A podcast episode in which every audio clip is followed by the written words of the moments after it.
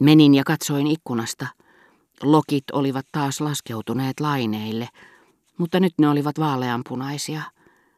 Näytin niitä Albertinille. Älkää vaihtako keskustelun aihetta. Hän pyysi, puhukaa suoraan niin kuin minäkin. Valehtelin. Selitin, että minun oli ensin tunnustettava hänelle jotakin, nimittäin intohimoinen rakkaus, jota jo jonkin aikaa olin tuntenut Andreeta kohtaan. Ja tein sen niin yksinkertaisesti ja vilpittömästi kuin teatterissa konsanaan. Elämässä sitä vastoin ei sillä tavalla juuri puhuta kuin rakkaudesta, jota ei tunne.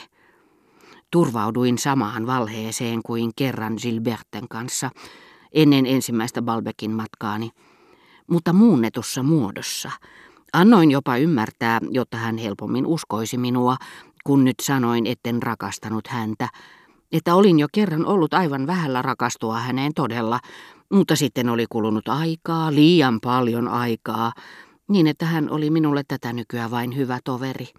Enkä olisi voinut, vaikka olisin halunnutkin, tuntea häntä kohtaan mitään sen tulisempaa uskotellessani tällä tavalla Albertinille, miten viileitä tunteeni häntä kohtaan olivat, minä itse asiassa vain korostin rakkauden kaksijakoista tahtia, tyypillistä niille, jotka eivät luota itseensä tarpeeksi uskoakseen, että joku nainen voisi heitä joskus rakastaa, ja että he itse kykenisivät tätä todella rakastamaan.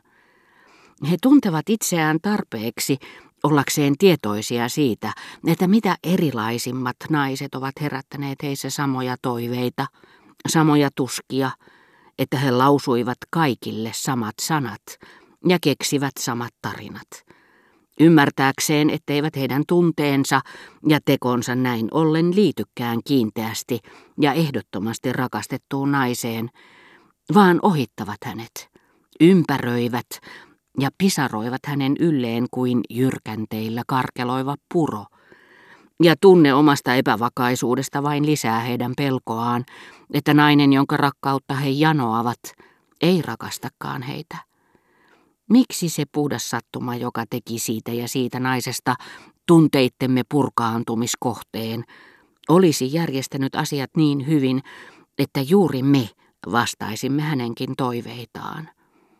Niinpä me sitten, vaikka tunnemmekin tarvetta suunnata häneen kaikki nämä intohimoiset tunteet, niin perin erilaiset kuin ne, yksinomaan inhimilliset, joita meissä lähimmäisemme herättää, otettuamme vihdoinkin askeleen eteenpäin tunnustamalla hellyytemme ja toiveemme rakkautemme kohteelle, alammekin välittömästi pelätä loukanneemme häntä, hätäännymme ajatellessamme, ettei hänelle lausumiamme sanoja ole muotoiltu vain häntä varten, että me olemme lausuneet ne muille ja tulemme vastakin lausumaan.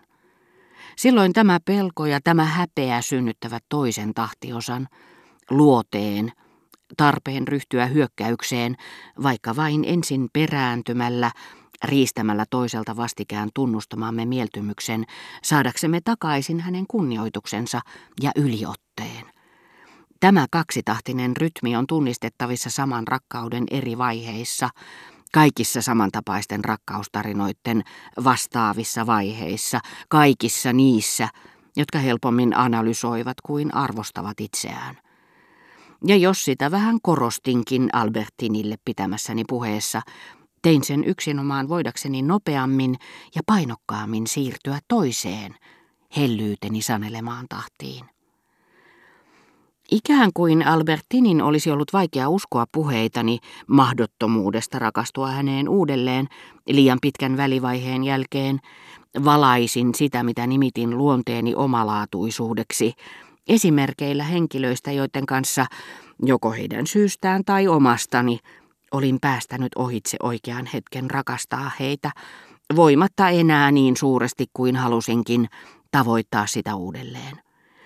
Vaikutti siis siltä, kuin olisin pyytänyt häneltä anteeksi kuin loukkausta, tätä kykenemättömyyttä rakastaa häntä taas.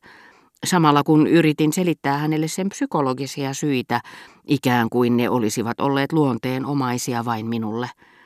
Mutta valottaessani minääni, vetoamalla Gilberten tapaukseen, missä oli osoittautunut ehdottoman todenpitäväksi se, mikä Albertiniin sovellettuna tuskin piti paikkaansa.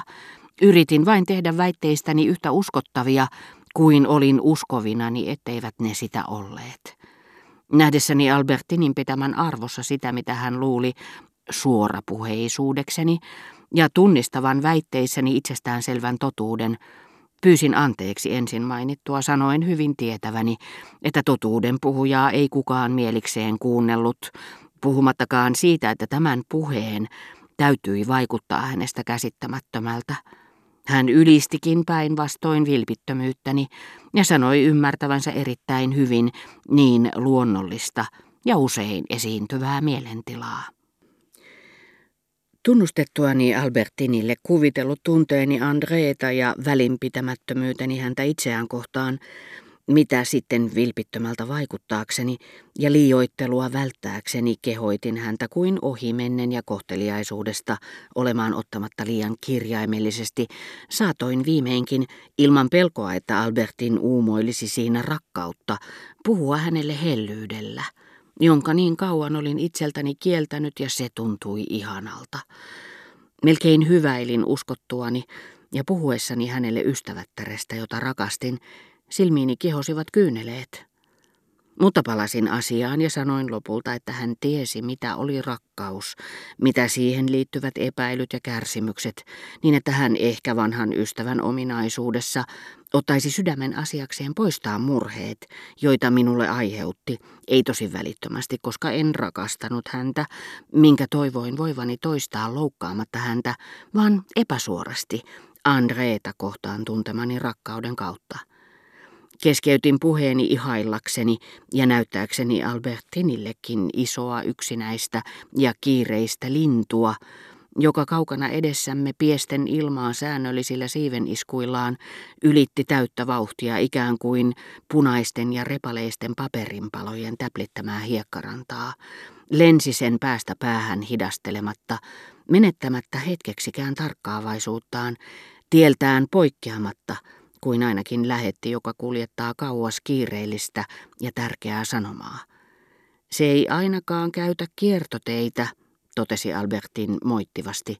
Te puhutte noin, koska ette tiedä, mitä olisin halunnut sanoa. Se tuntuu niin vaikealta, että on parempi olla puhumatta. Olen aivan varma, että te suuttuisitte. Siinä tapauksessa kävisi näin. En olisi yhtään sen onnellisempi rakastamani tytön kanssa ja menettäisin hyvän toverin. Mutta minä vannon, etten tule suuttumaan. Hän näytti niin hertaiselta, niin alistuneen tottelevaiselta kuin olisi hänen onnensa riippunut vain minusta, että minun oli vaikea hillitä itseäni ja olla suutelematta, melkein yhtäläisellä mielihyvällä kuin olisin suudellut äitiäni, näitä uusia kasvoja, joissa ei enää näkynyt jälkeäkään veikeästä, perversistä, punastelevasta kissanpojasta – vaaleanpunainen nenännykerä uhittelevasti pystyssä. Alistuneen surunsa täyteläisyydessä ne ikään kuin levisivät, silisivät, valahtivat, sulivat hyvyyteen. Unohtaen rakkauteni kuin yksipuolisen kroonisen hulluuden, asetuin hänen asemaansa, ja mieleni heltyi ajatellessani tätä lojaaliin ja rakastettavaan kohteluun tottunutta kelpotyttöä, jota hyvä toveri, millaiseksi hän oli saattanut minua kuvitella, oli viikkokausia vainonnut, nyt viimeinkin huippukohtaansa ehtineellä ilkeydellään.